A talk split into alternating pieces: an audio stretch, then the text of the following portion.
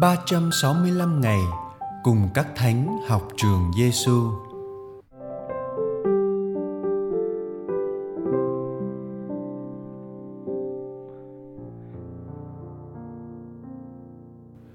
Lời Chúa Giêsu trong Tin mừng theo Thánh Luca, chương 20 câu 38.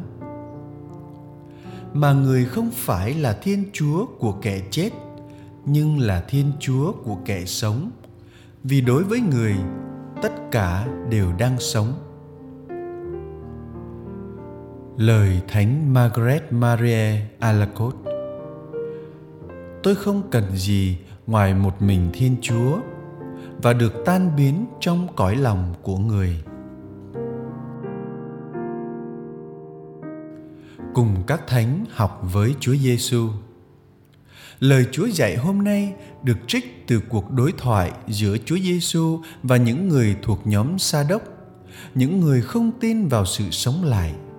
Nghĩa là ngoài đời sống hiện tại còn có đời sau hay không? Cụ thể, đời sống gia đình và vợ chồng ở đời này sẽ diễn ra thế nào ở đời sau? Đời này thì người ta cưới vợ lấy chồng đó cũng là điều bình thường và cần thiết. Để nối dõi, để cho nhân loại được tồn tại. Còn đời sau thì sao? Những ai được xét là đáng hưởng phúc đời sau và sống lại từ cõi chết thì không cưới vợ cũng chẳng lấy chồng. Như thế, những ai được sống lại và hưởng phúc đời sau thì không còn dính dáng gì tới chuyện vợ chồng nữa vì đâu có cần phải nối dõi nữa khi mọi người không bao giờ chết và vì đời sống bên Chúa là một cuộc sống không mang hương vị của trái đất này. Đời sống bên Chúa là một thế giới mới, nơi đó không còn việc lấy vợ gả chồng. Nơi đó, tất cả mọi chiếc khăn tang trên đầu được tháo xuống. Thật vậy, con cái ở đời này, trên trái đất này là những người tội lỗi. Con cái ở đời sau, những người được thiên chúa tuyển chọn và cho sống lại sẽ đón nhận sự sống đời đời làm gia nghiệp. Đó là hồng ân cứu chuộc, hồng ân của những người con cái thiên chúa. Mà người không phải là thiên chúa của kẻ chết, nhưng là thiên chúa của kẻ sống. Vì đối với người, tất cả đều đang sống thiên chúa của kẻ sống đã mở rộng vòng tay và cho phép các tổ phụ và nhân loại bước vào trong tương quan với ngài. Vì vậy, lời của thánh margaret marie alacote thật đẹp, giúp chúng ta biết sống ở đời này luôn cố gắng kết hợp với chúa cách sâu xa và tan biến vào trong cõi lòng của chúa. Để rồi đời sau ta được nên một với chúa hoàn toàn. Tôi không cần gì ngoài một mình thiên chúa và được tan biến trong cõi lòng của người.